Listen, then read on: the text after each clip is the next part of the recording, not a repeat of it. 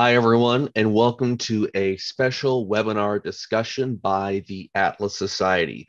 My name is Lawrence Olivo. I'm the associate editor here at the Atlas Society, which is the leading nonprofit organization introducing young people to the ideas of Ayn Rand in creative ways, such through animated videos and graphic novels.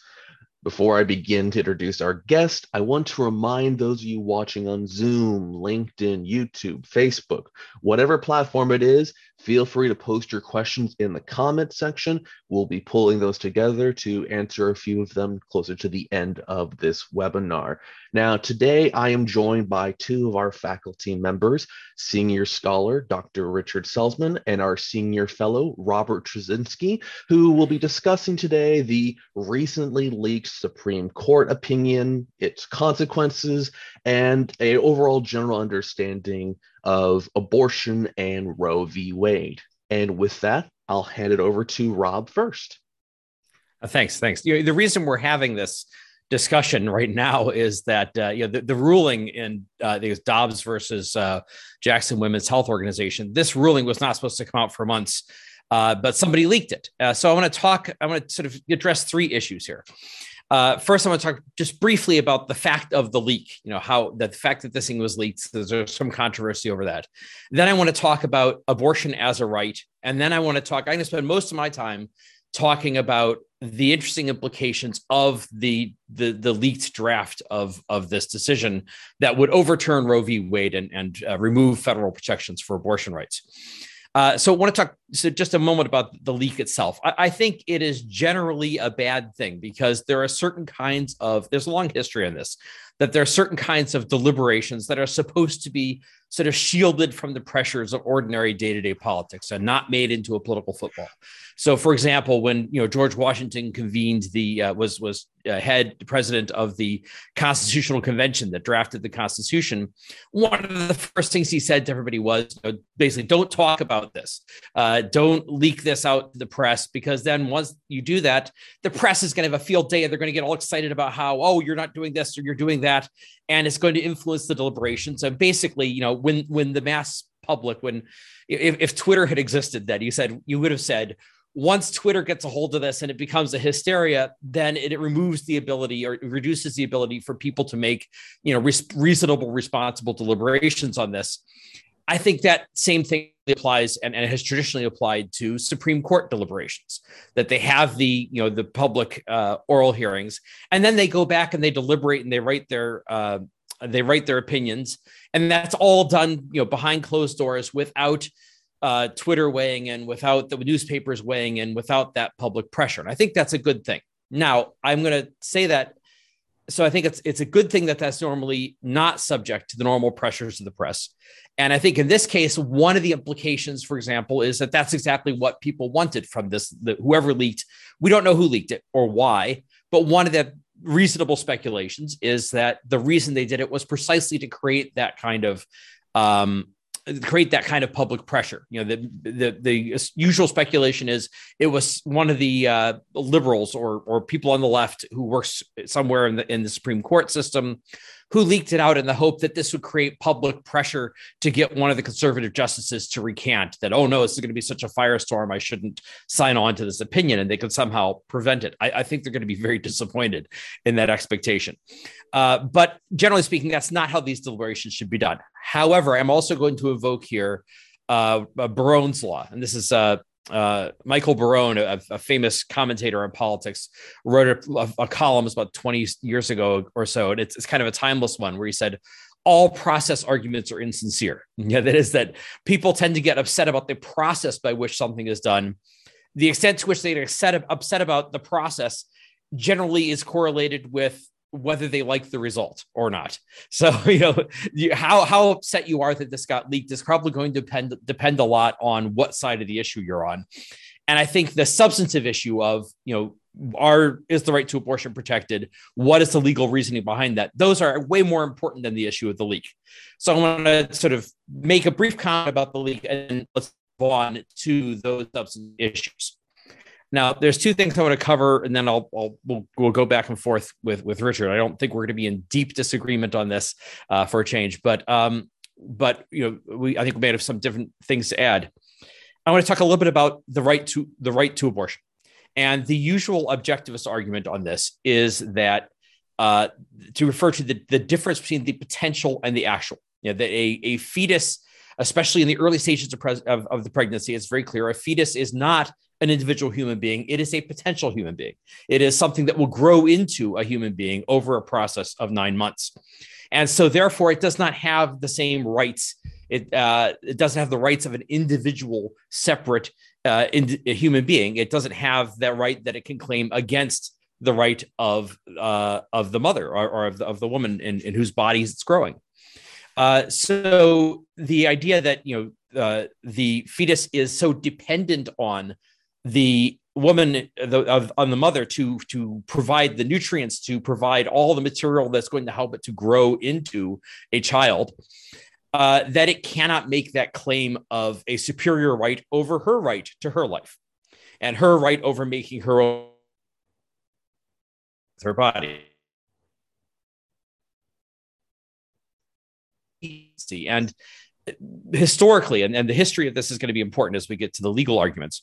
Historically, I find it interesting that that uh, often that has been even the theological view of it. Uh, there was, I think, there's an old Hebrew rule that it's uh, uh a child does not have a soul until 40 days afterwards, uh, after conception. Or in a lot of the ancient older legal precedents that that abortion is banned only after what's called the quickening. Now, the quickening is basically the point at which the mother can feel the the fetus moving inside of her. And that happens generally at about 15 or 20 weeks. So the a modern idea that life begins at conception and that rights begin at conception is kind of actually you know despite being a theological view put forward by the catholic church is actually something of a new innovation uh, based, you know, uh, uh, that ra- not a, a, a departure from older views. And I think the older views are more sensible. The idea that at the very early stages, this is not yet an individual human being whose rights can be protected. Now, the difficulty, as I see it, uh, with uh, with abortion, the reason why this becomes an emotional issue, the reason why people find it a difficult issue, though, is that it, there is a continuum there. That you know, over nine months, you're going to go from a you know a couple of cells, you know, a fertilized a single fertilized cell, to um, a fully formed uh, infant, uh, fully formed fetus that's capable of, of you know, that's about to be born. It's capable of living outside the womb. So you don't have, you know, if if if if the if the fetus at the very beginning is a pure potentiality, it's something that might grow and would be able to grow into a human being. By the time you get to the end, it is almost 100% there. It's like 99.9% there, you know, at, at, at, the very, very end of that nine months. So you have this continuum. And I think that's why people find it confusing because, you know, at the, in the third trimester, what you have is essentially a fully formed, uh, a fully formed fetus that is just growing larger and stronger, but is capable of surviving. Uh, and I think that in that case, I think, you know, my view is that it would be immoral to terminate a fetus at that stage um, uh, uh, except for some really, you know, a really important, really emergency type of reason.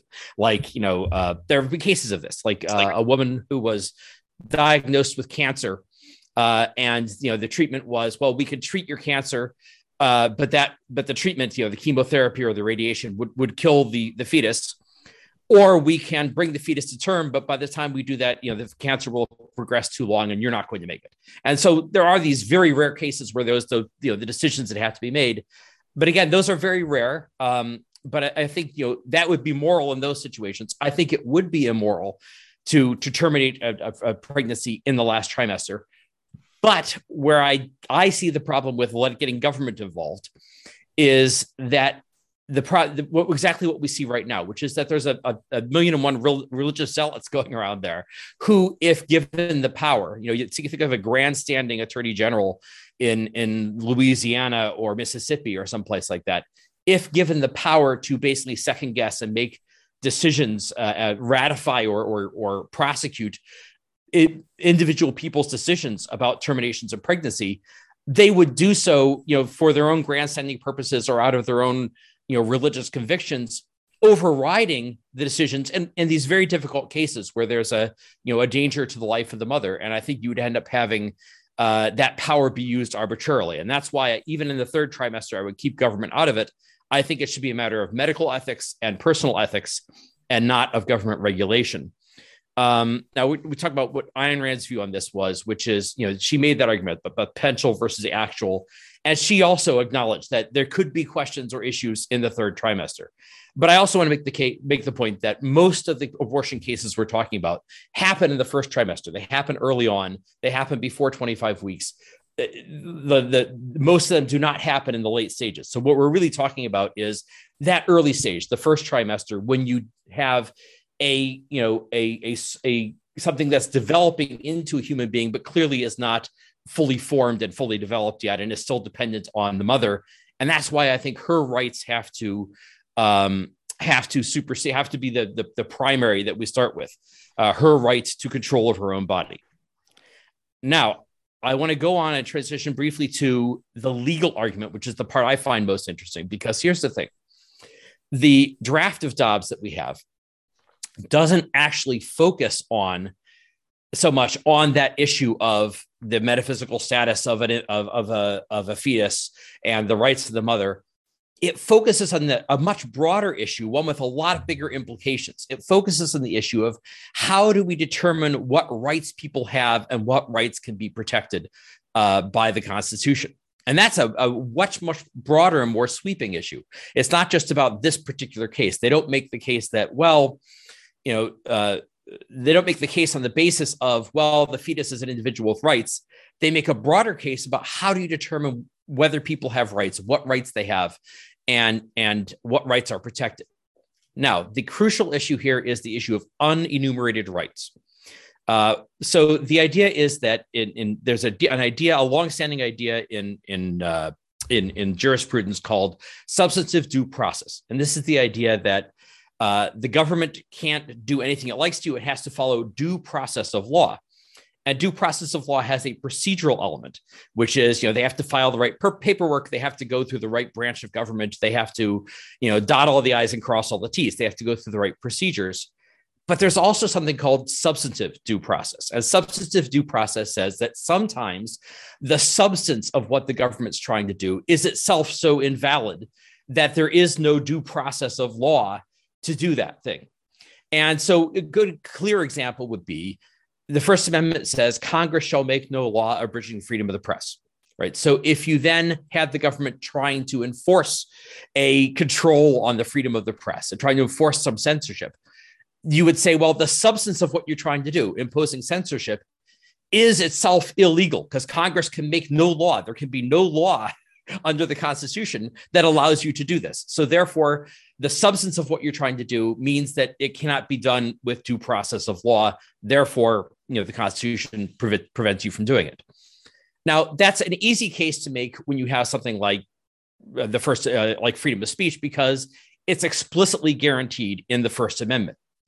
Uh, the tougher case with due, substantive due process arguments is the what about something that's not explicitly guaranteed, a right that's not explicitly stated in the Constitution, but which is still so fundamental to our system of government that it needs to be protected. And that's where the unenumerated rights come in. Now, the the uh, the Ninth Amendment very specifically states this. They say that uh, the, the enumeration in this Constitution of certain rights does not mean to deny or disparage other rights that are retained by the people and it's a very curious document, the the the very curious uh, piece of writing in, in, the Ninth Amendment, because basically it's saying it, it explicitly protects rights that it does not explicitly name. So how do you how do you do that? How do you say, well, there's an explicit statement that we ha- we're protecting other rights, but we're not going to name what those rights are? Well, the way I view it is that it's an invitation to then refer back to political philosophy. And they knew what, you know, the founders knew what political philosophy they wanted us to refer to. They wanted us to go back to the natural rights philosophy of John Locke and Algernon Sidney, that which was pretty universally accepted among the founding fathers.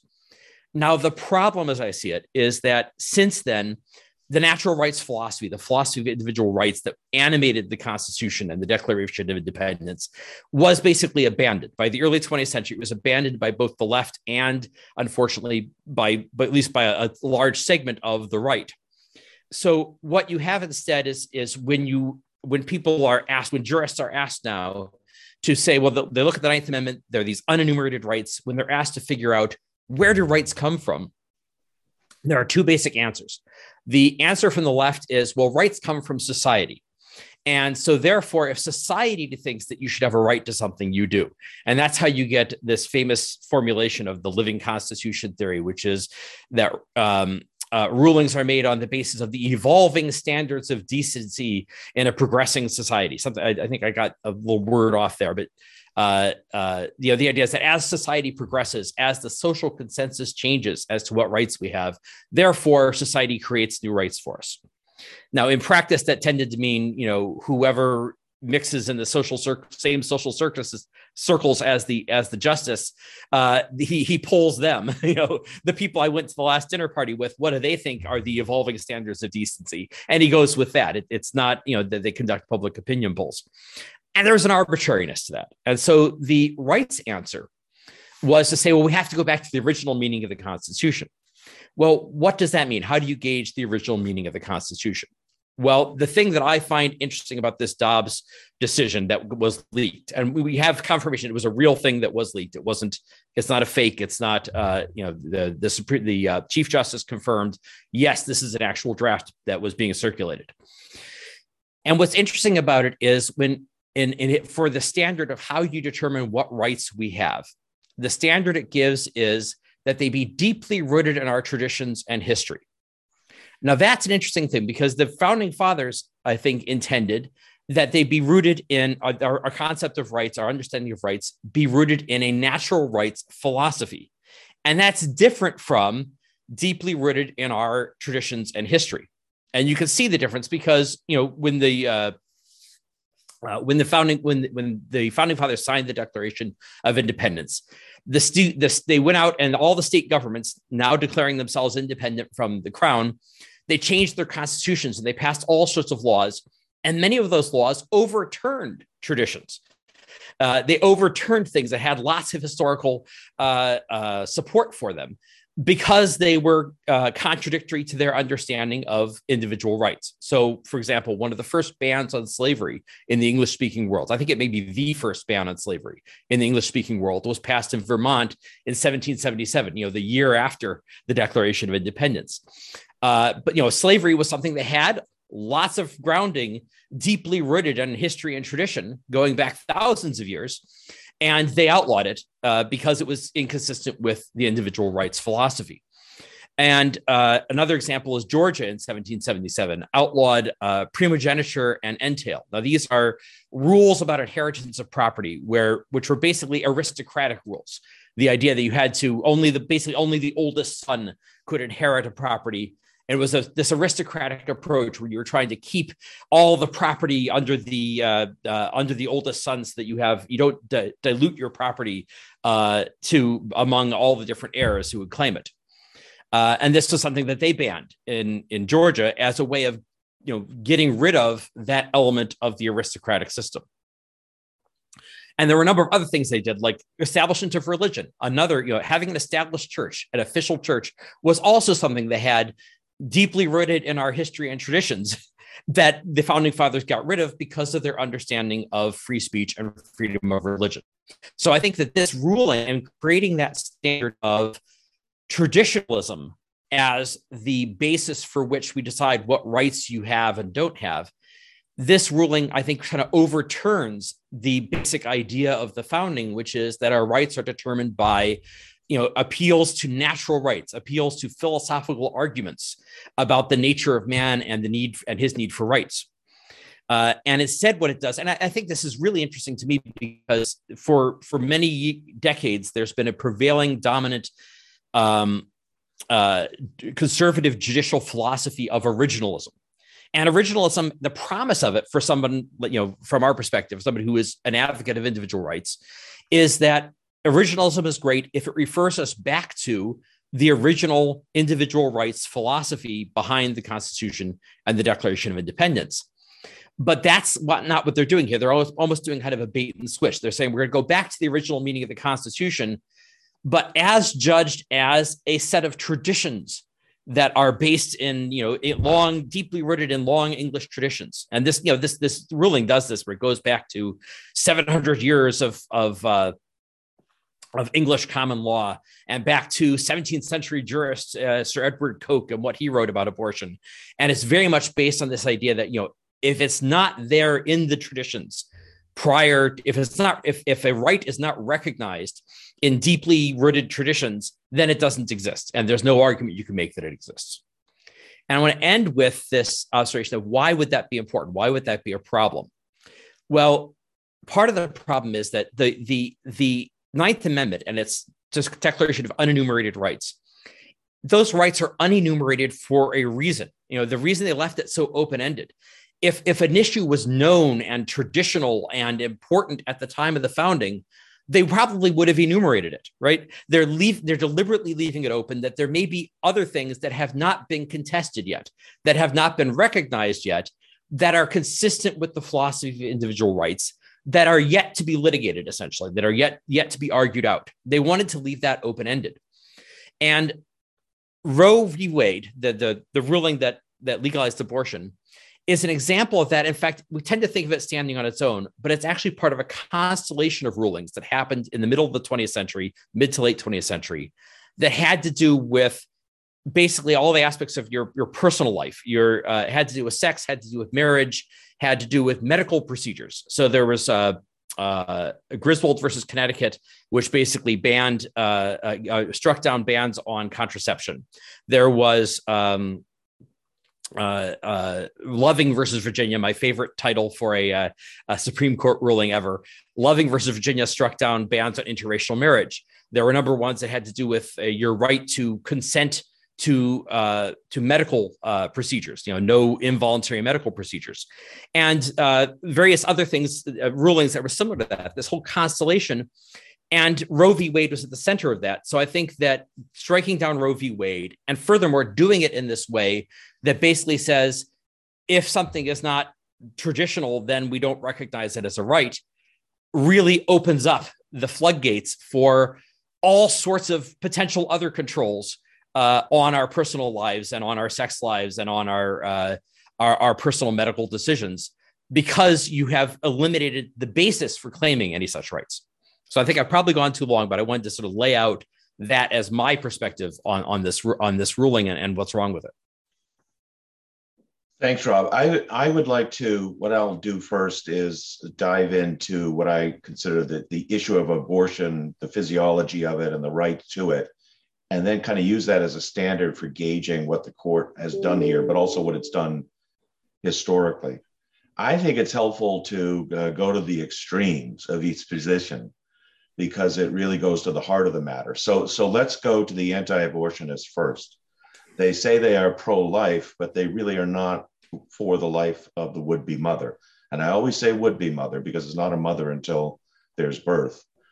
Um, and so they're talking about the life of what prenatal uh, inter, in uterine species, like going sequentially, zygote, embryo, fetus. These are all in the womb, and they're concerned with that life. And when they speak of life beginning at conception, they're not really speaking of human life. So Rob and I agree on this idea that the human being is post birth. There's not a fully formed human being until birth. And that is what's evaded here. Now, if that side is correct, then it's murder. It's murder of a human being. Now, if you look up murder, murder is the killing of a human being by a human being.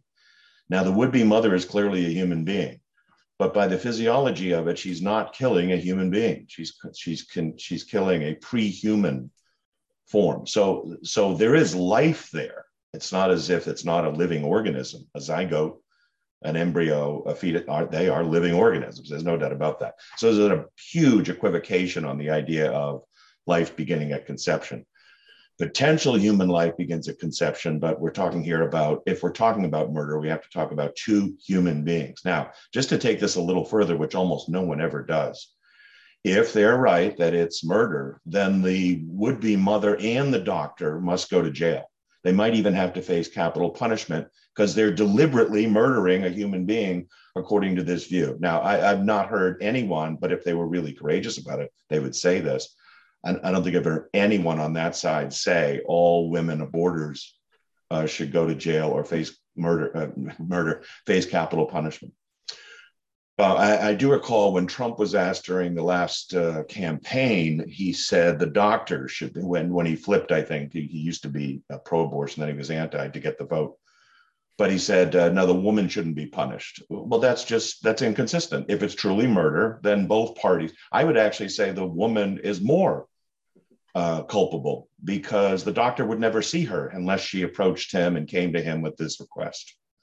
Now, go to the uh, complete other side, the side that I'm actually on, which is if you really can, if you really take the view that there is no human until birth, that human beings begin at birth, you have to be able to defend, and this is this this is cringeworthy for most most people, abortion right up until birth, abortion right up until the moment of the crowning, the cresting, the dilating, all that. I mean, it's to most people they can't stomach it. And I think even people on the right who call it, uh, not on the right, on that side who say that they're pro-choice, well, that's a non-fundamental position as well, too, right? Because you don't, of course, have the choice to murder people. And if it was truly murder, no one would say I have a choice to. So what are they saying? That the mother really has a choice to control her own body. And that's my position. I think that's the liberty position would be bodily autonomy in both ways, by the way. The government has no right to make you put stuff in your body or prevent you from taking stuff out of your body. I think I would include the mind as well. The things you take in and read and learn, and then the things you speak your mind shouldn't control that either. So there's a consistency there. Now, the reason I go to these extremes is I think it makes people really test their logic and test their views. And, and if, if you listen over the next couple days, you'll see it over and over again. You'll hear phrases like the child in the womb, the baby in the womb. These are just contradictions in terms. The, the term baby, infant, and child in that sequence, by the way, is exactly what happens after birth. So no more can you say baby in the womb than say, you know, fetus riding a bike down the street. It's just ridiculous. It's a mixing of terms, and no side should really be able to get away with it. I actually heard the president the other day speak of aborting a child in the womb. So even the president, I mean, well, he doesn't mostly know what he's talking about, but lots of people talk this way. Um, I want to say something uh, also about um, that now let's call it the legal relationship to what I just said. Um, one of the most interesting things I think in Alito's decision in Dobbs is is and uh, Rob alluded to this is he basically says it's not a right in the Constitution, and I'll get to that in a moment. But then he also has a lot on the history of abortion, not only uh, in Britain but in the United States as well. And it's not well known, but you can get histories of abortion in America that from roughly 1800 to 1900 there were very few restrictions on abortion. So it was seen as an implicit liberty and especially in the uh, up until the Civil War. And um, so I, I, believe that all the analysis that Alito gives about, I, I, think he really overstates the idea that this in law at the state level and elsewhere and in court decisions was always considered a crime. That's not true. I think it's very interesting that if you trace the liberties we had, economic, political, and otherwise, in the 1800s and how they became eroded starting with antitrust in 1890 and afterwards, so also was women's freedom to choose eroded. So there's no um, inconsistency there. The same kind of trend in the progressive era that had government increasingly restricting people's liberties. It was also happening to women in this particular field. And so by the time Roe v. Wade comes about, it really comes about because there'd been about 50, 60 years of the states uh, uh, increasingly restricting a woman's right to control her reproductive function. So that so that's what was happening. People have this idea that abortion was uh, despised, criminalized, and banned. You know, from the time the Constitution was signed. That's not true. Uh, but I also agree with Rob that you can't just resort to the history because, of course, there's been a history of, you know, anti interracial marriage. There's been a history of slavery. There's been a history of a whole bunch of things which are unjust. So just because there's been this history doesn't mean it should be endorsed. And so Alito also and the conservatives are really grappling with half the time they want to cite precedents and half the time they don't. But if you cited precedents in this case, and I think I recall Alito actually saying this in his uh, in hearings when he was being nominated, all of them say, "Well, Roe is uh, decided. Roe is settled. Uh, you know, settled. I was settled law," and they all uh, reversed on that, of course, because they probably would not have been nominated. Um, now, a couple things about uh, interesting. I'm seeing Carlson and others on the right saying, "What's wrong with democracy?" the idea that Alito's decision basically says we're going to turn this back to the states and let the states vote on it. Well, think of this if it's truly a right, rights aren't subject to vote. That's the whole point of the Bill of Rights. The whole point of the Bill of Rights is if you have the right to free speech, it isn't conditioned by, there's no proviso saying, you know, unless a majority opinion doesn't allow you to speak. So again, you get back to first principles. If it's a right, it shouldn't be open to vote. And in that regard, I have no problem actually with the court striking down these things. I don't, I didn't actually have much of an objection to Roe. And I actually think Roe v. Wade was wobbly on the right because that was the decision in 1973 that created the trimester analysis.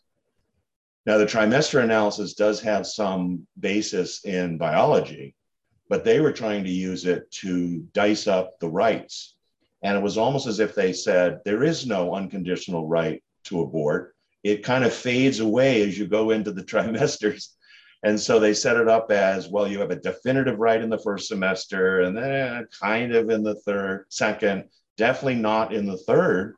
And so they kind of deferred to states, and that's why we're back to where we are today. Roe actually allowed states to restrict abortion in the third trimester. Now, Casey, which hasn't come up yet, Casey was decided in 1992, Planned Parenthood versus Casey. And Planned Parenthood versus Casey, which the court upheld in a more mixed way, actually got rid of the trimester idea and came up with the viability idea. So, vi- now think of this this is even murkier. Viability is defined as the capacity for the fetus to survive outside the womb. Now, this too is a hypothetical because if the would be mother doesn't want the fetus, outside the womb. It's a, it's a moot point, right? So you have outsiders like guessing and judging whether some woman's fetus could survive outside the womb, and that decides whether she has the right or not. To me, that is completely unprincipled and ridiculous. But notice the conservatives are using this today in the following way as the science gets better, as detection methods get better, as incubation methods get better, as it becomes easier to bring a, a preemie, if you will, out into the world and have it survive, they're arguing for more and more restrictions on abortion, right? Suppose uh, 10, 15 years from now, um, somehow science and natal care could, you know, bring a uh, embryo to survive in the world, you know, after 10 weeks the conservatives would say, good, then it's murder at 10 weeks. Uh, so it's a shame here because here's a case where science is being used against itself um, in terms of designating what, what, what the being is to begin with. A couple of other things, then I'll, I'll stop. I, I think um, the, I can think of two analogies that might help um, where cases where if you get gray and wobbly on the distinction, you mess things up completely. And I think that's what's happened here. So one would be economic power versus political power. It's widely been recognized that if you don't distinguish between coercive action and voluntary action, if you start calling economic activity coercive and government coercion voluntary, you mess up the whole thing and you ruin your economic liberties.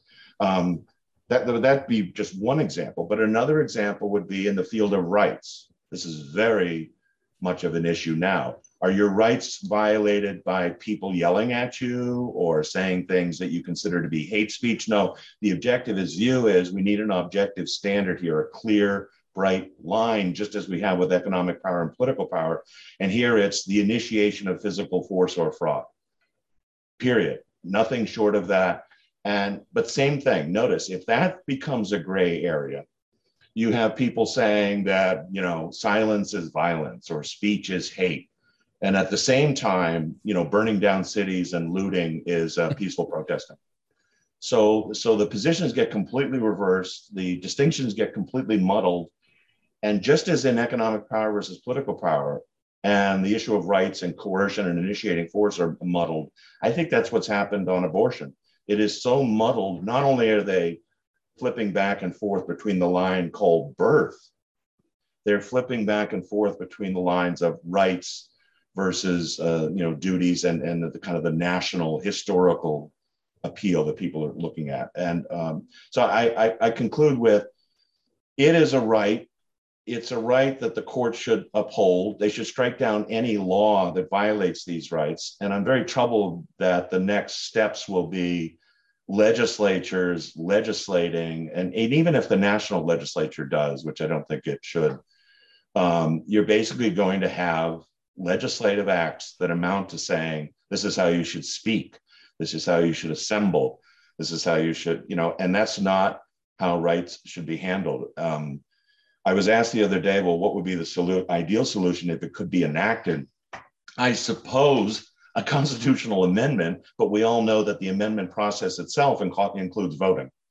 So it's a shame. Last thing I'll say is the idea that the that certain rights are not in the Constitution. I agree with Rob entirely that the idea that uh, the ones not enumerated are in the Ninth Amendment, but we also know that for decades, the Supreme Court has basically ignored the Ninth Amendment. So it's pretty hard for them to trot it out now. But even so, Alito doesn't want to trot it out now. But it's it, the idea of enumeration. I mean, if, if enumerated powers was a legitimate concept, we could not have the Air Force. I mean, the Air Force is not in the Constitution either. The Navy is, the Army is, because you had an Army and Navy there. Now, why would the Air Force be legitimate? because what the Constitution is providing for is national defense, right? So, so it's necessary and proper. That's the clause from the Constitution as well to assume that as technology improves, you would have this new capacity, you know, and so and so no one would would banish it. Well, same-sex marriage isn't in the Constitution either, and the Supreme Court upheld that in Obergefell, what uh, three or four years ago, Rob? I forget, maybe mm-hmm. more. Uh, so um, the we we forget that when the Constitution was initially passed, it had no Bill of Rights because the Federalists were saying, "Well, listen, you can't violate these rights, so why do we have to enumerate them? There isn't anything in here giving them the power to. We've enumerated what the government can do. Can it banish free speech? No, we didn't say it can banish free speech. And the Anti-Federalists said, no, we don't really trust this document. You need to put in a list." that you need, you need to give a list of rights. And unfortunately, that led us down a road of people later forgetting how that was done and forgetting that there's a whole bunch of rights. Uh, in this case, I would say, including abortion rights. So I, am very troubled that this is part of, I've talked before about America becoming very illiberal and very authoritarian. And I think, and not just in economics, but I think this is another example where normally the civil libertarians would say, we're making progress you know, interracial marriage, uh, contraception, um, same-sex marriage, a woman's right to choose. Uh, for whatever liberties we're losing on the economic side, the feeling was, well, at least we're gaining some on the call it the civil side. I think we're going to start seeing, and we are seeing restrictions on speech, assembly, worship. Right? We already have guns. I think this is just another case of the trend going in the direction of illiberalism, but on the call it on the civil rights side. So I'll, I'll stop there. There's there's a couple interesting things I'd like to pick up very very briefly on that, and then okay. maybe we'll have some yeah. questions from our audience. So I think the one area of disagreement I think between us is I give a little more credence to the trimester analysis, yeah, and to the idea that you do have this continuum. So yeah. you know a child that's basically one day before birth or a fetus that's one day before birth really is fully developed and so but I, I, I see that as i think we have to recognize that moral dimension i see it as a moral issue rather than uh, yeah. properly rather than a legal issue. Because I, like I said, I don't want the busybody bureaucrats and the zealots coming in and then being given the power of the state to make decisions uh, at, at, rather than you know doctors and and um, and and patients making those decisions. Well, but I do think. Let me yeah. say this. I, I, agree with. Let me just say I, I, didn't elaborate on that, but I agree yeah. with you. It's almost like to me the principle is you have liberties. Now, if you're going to be an idiot and you're going to be irrational and irresponsible in exercising your liberties, uh, that's your fault. But it doesn't make you a murderer. It just makes you irresponsible. And, and to me, it still comes down to is it in the self interest of the would be mother to do this or that. Now, yeah. if it's if it's un, it truly is actually unsafe at the end, and I would actually say it's unsafe to her psychologically. Mm-hmm. In other words, your point about this really is starting to look like a, you, I mean, just psychologically, I, I'm told and I read that it's damaging for would-be mothers. Actually, many of them to have any abortions, but especially late-term abortions. And I think the other issue is it takes two to tango. There, would not be necessarily doctors willing to do this, but for the same reason. If you came to them and said, you know, please do a dangerous operation on me, it's, it should be perfectly within the rights of the doctors to say, no, I'm not going to do that. And I advise and, and, and, by the way, that's a real issue. So uh, I remember yeah. a year, a couple years back, there was um, a guy who did these sting operations where they had this woman yeah. coming in you know, an actor basically. Well, she was actually pregnant, but she was not. She wasn't actually seeking an abortion. She was trying to do a sting operation. As she yeah. went into abortion clinics at 25 weeks or 26 weeks and said, "Right, you know, I want to have an abortion," and the right. doctors actually did turn her down. Yeah. Uh, and it was supposed to be this big scandal, but you know, the actual substance of it was she was turned down, or she was yeah. told, "Look, we want you to do psychological counseling. We need to know more about what's going on with your situation before we do this." Yeah. So I, I do think, yeah, that is an issue. I, that's why I said I think it should be an issue issue of medical ethics that a you know a doctor would look at that and say, look, I can't, you know, I can't I can't be cooperating in this at this stage because I don't think it's the right thing to do. Um, but yeah, like well, I said, this way, is different. By the way, the Mississippi, the, in terms of trimester, the Mississippi law to which uh, Dobbs refers uh, bans it at 15 weeks. Now, 15 weeks is like what three weeks beyond the first trimester. But isn't it interesting though? Because notice that's not the extreme position. If life begins at conception, then that's still murder, right? Yeah. And I think what's I think what might be interesting is at, if it goes if this comes to pass and this goes back to the states, and already states are using their trigger laws and things like that. Yeah. I think I heard the other day that Colorado, for example, has the most extreme view on the other side, namely you can abort right up until the end. Well, if you think about what Rob and I have been saying philosophically, the Colorado law is actually the most consistent one out there because it's really willing to say, since this isn't murder, since this is really the rights of the would-be mother, she has the right right up until it's a human being. And I'm not sure you're going to see things on the other side. You're not going to see, oh, maybe maybe they are completely banning at every stage. In some cases, maybe some of them will get bold because Roe's not there anymore, and they'll go that way. But but you know, apart from the legality of it, philosophically, those are the more consistent positions. Of course, I take the one that says the woman has the rights. And uh, so, one other issue to bring up that came up in your what you were talking about is the issue of the role of science, because I think part of the reason yeah. why there weren't a lot of bans on on, on abortion in the 19th right. century was because it was not well, a a safe, uh, a right. widely available procedure. You know, so it wasn't something right. that uh, you know it didn't come up as much. And I think that's an interesting example of why we have this idea of unenumerated rights. That yeah. there are going to be new circumstances that arise. Yeah. Right, like the Air Force. Yeah. yeah, like, like well, and and right. of course, you know, the, as you know, the the standard on that is where the Constitution uh, the, it, uh, the standard of, of uh, prevailing standard of constitutional interpretation is that when it comes to granting government powers, yeah, expansive interpretations and you know, right. you, you know we'll, right. we'll, be as loose yeah. as possible and, and allow yeah. you to do as many things and oh well they say they don't say in air force but that's really implicit you can go ahead and do it and then when it comes to rights they say oh no we have to take the narrowest possible interpretation and anything other than that is judicial activism so there's that anti-liberty approach to it and um, one thing I find interesting. How about also the just the awesome science, the awesomeness of the science of birth control, mm-hmm. the pill, the morning after. the pill was like 1962 or so, right? The morning yeah. after pill, all these and, other. And, and this is why the actual number, I think the actual number of abortions performed in America is lower yeah. than it was before Roe v. Wade. It, it because peaked in, it peaked in 74. Yeah. Yeah, if you see the charts, and, it and it's because of the widespread availability of birth control. But the other thing right. I wanted to throw in and, there. so is, I think that Rob, I think actually think that makes the anti-abortionists angrier because their view is, well, you could have prevented this. There's so many opportunities. Why are you still resorting to this very dangerous, seemingly barbaric method? But I think if we broadly thought of phrases like birth control, or Planned Parenthood. I know those are dirty words to the uh, anti-abortion, but that in a rational person's life, we should be controlling the timing and manner of the births we birth, right? And we should be planning parenthood. These should not be arbitrary thing. These are huge decisions, right? And we should be promoting the idea that they should be done rationally, freely, you know, in a planned manner as much as possible. But people will still be unsure, you know, as to whether to uh, proceed or not, and that might mean they have late-term abortions. I think but, but, should... but, we have, but a lot we of have uh, 15 more minutes, so I would love to to just try Okay. to dive into some of the questions, guys. okay. Um, from Good, Jennifer, Insta- thank you. from Instagram, uh, Jeffrey Wright asks political question. I'm not sure if we touched on this yet. Do you think it is a good talking point for uh, Democrats in the midterms in terms of uh, overturning Roe versus Wade?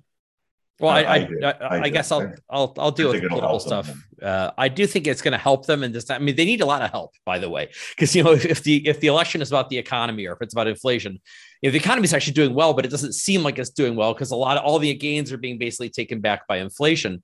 So if it, if it's about inflation, then the Democrats are in trouble. If it's about foreign policy, it's not going to be so hot for them.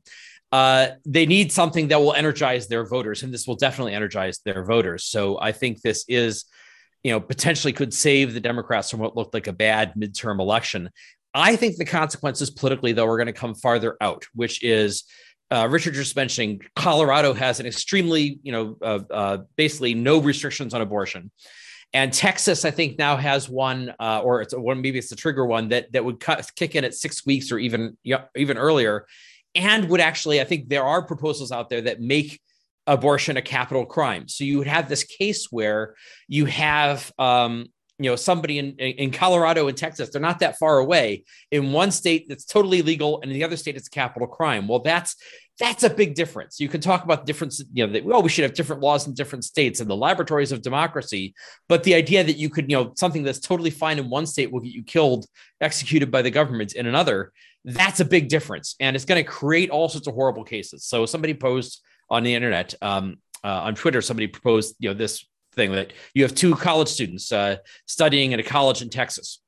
One of them is from Colorado, right? The, the, the one of the one of the girls is raped by an acquaintance on you know uh, on a date. She gets raped, and it, she take and and the, the girl from Colorado, her roommate from Colorado, has one of these uh, the morning after pill. You know, this these uh, a chemical abortifacients, and gives it to her. You know, it's an emergency. Gives it to her, and she takes it. Well, suddenly this is something totally illegal in Colorado that she got in Colorado and brought down thinking it was legal.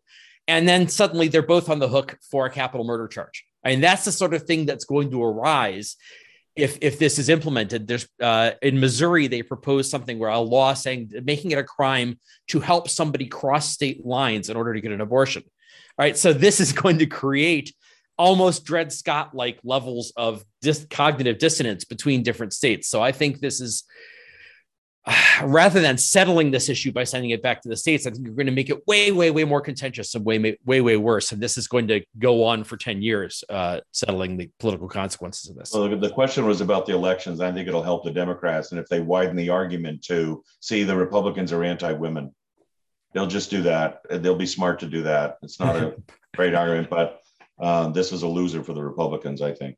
And, and maybe the advantage, maybe the advantage that Democrats will actually have to define what a woman is. There are other questions, Jennifer? Yeah, um, on YouTube, Joe Postovi, originalism is a good thing if it enlarges liberty. The doctrine of incorporation moves in this direction, I think. Yeah, I think one of the reasons originalism is popular among conservatives and those on the right is the original system was pretty good. The original system was pretty pro liberty. The slavery stuff was terrible, but we got rid of that in the 1860s. So, but yeah, it's not a fundamental grounding at any point, the Supreme Court, the Judicial Review, which is uh, in the system as well, Federalist 78, should be looking at every law from the standpoint of does this uphold individual rights or not? Period. Not Right. you know, Coke said this and Blackstone said that. When you think about it, they're authorities, but it is kind of an appeal to authority. Uh, And- And, and, and, and, one thing I'd add on that, I think that the sort of which is a objectivist, logical the fallacy. standard objectivist view on on on judicial philosophy has sort of gravitated toward the idea that that the kind of originalism we want is not you know what was the definition of this word in, in 1776 but more the idea that you, you refer back to the original principles the original principles of individual rights and that's the standard for for for interpreting the constitution and, and interpreting the laws From Facebook, Marcus Herrera asks, what is the bigger implication for the Supreme Court now? that the precedent has been set for leaking documents. You take that one, Rob. I think it's terrible. I, I, I think know, uh, the the the uh, Breyer retirement was leaked as well. So we, we've had and and and I think that actually pushed, you know, to get Jackson in there. So, so the whole idea of strong arming these people really what amounts to look at them gathering around the homes now yeah. of the justices. This is this is the rule of lawlessness, and it's really terrible. Now, I actually think the Alito decision is lawless. So they've been, and they'll say that's why we get to fight back, you know. But the whole thing is being brutalized and made yeah, physical. an eye for an eye makes the whole whole world blind in this case. Yeah. All right. Uh, Vinko Tavkar asks Are there not cases of a perpetrator being charged with double murder when killing a pregnant woman? I've heard of cases like that. And of course, it would assume that that's a human being in there. Yeah. So I, I think that's like hate speech. You should never have hate speech laws because you have free speech and hate itself is not initiating force against everybody, anybody. But now, just before you strike, say, a homosexual and you say homosexual slurs, the problem is the striking, not the slurs. And I think the same way here, you know, the idea of, of killing a, a pregnant woman. Um, I hate to say it, but it should be a, a, single murder. It's not the murder of two people. I think it's there's, think a, there's a correct there's a correct intuition that there's something yeah. extra to it, right? Yeah. That this should be punished separately. Yeah. I mean, and but there the, but there the differentiation is between a wanted pregnancy and an unwanted pregnancy. Yeah. Right. So you know if if the mother asks for the just you know uh, for the for the fetus be destroyed, then that's a, right. a very different thing than she wanted to bring this to term and you and you killed it and then that right. would be a, I think there's a, a, room for that to be a special crime but so, calling it so, murder it's not you, there's lots of different ways you could call you could uh, uh, severe extreme bodily mayhem or give it some some very severe punishment yeah there are uh, and recognize that without there, there calling are, it murder yeah there's legal gradations for that yeah mm-hmm. All right, on Instagram, Brandon the Blacksmith asks if you look at the result, all of a sudden there's popular support on the left to actually create a law that uh, legalizes abortion, all, all abortions federally.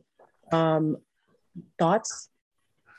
Well, it's, it's going to be a hard lift for them to pass that is the problem because, you know, it is an issue on which people are divided. There's not that, you know, there, there may be a, a congressional majority now. I'm not sure whether they can manage it.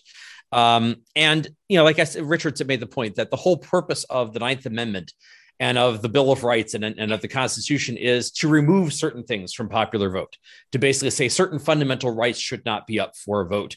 And uh, so I think that that's my bigger concern is that if you get rid of that. Now, I wanted to mention earlier, one of the things I zeroed in on this in this decision is that uh, Alito has a lot of bad things to say about Lochner versus New York.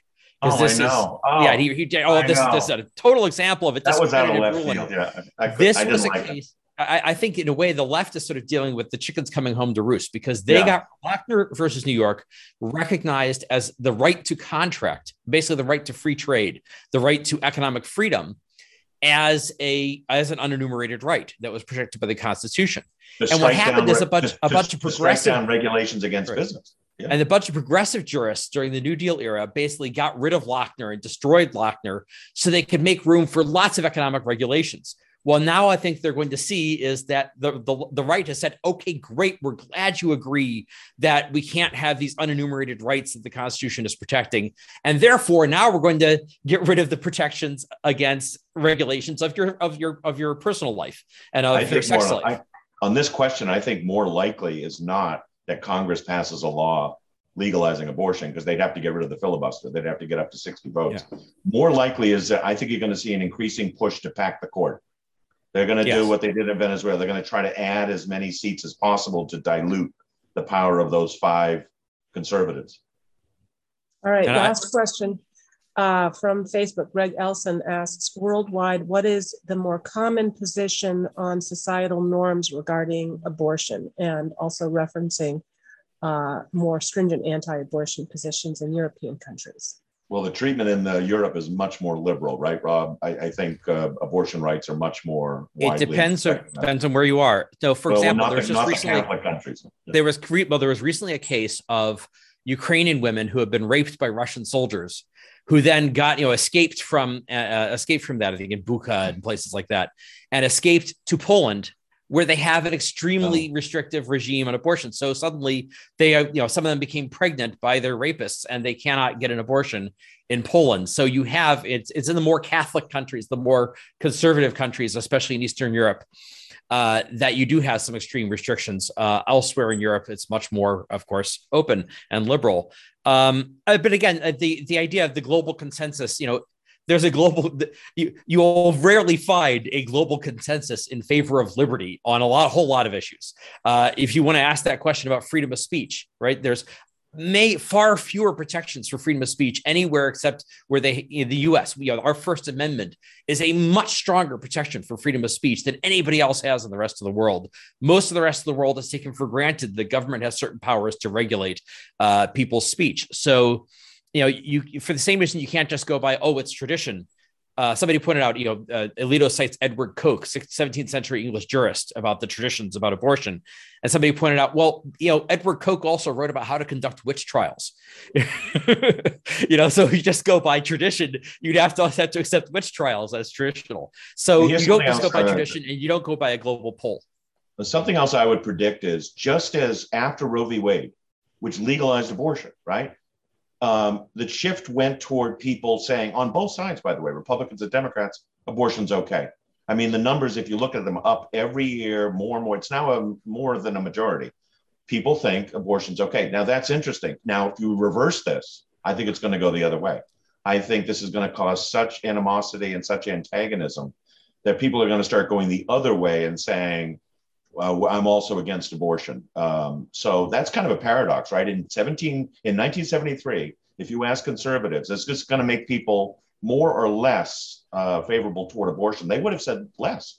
They would have said there's going to be an array of abortions and people are going to be pissed. That's not what happened. The number of abortions plummeted amidst the freedom, obviously. Uh, and that was a paradox to people. And so, if that's reversed, imagine how much more illiberal we're going to become. People, in their own opinions, will become less favorable to uh, women's freedoms. I worry about that.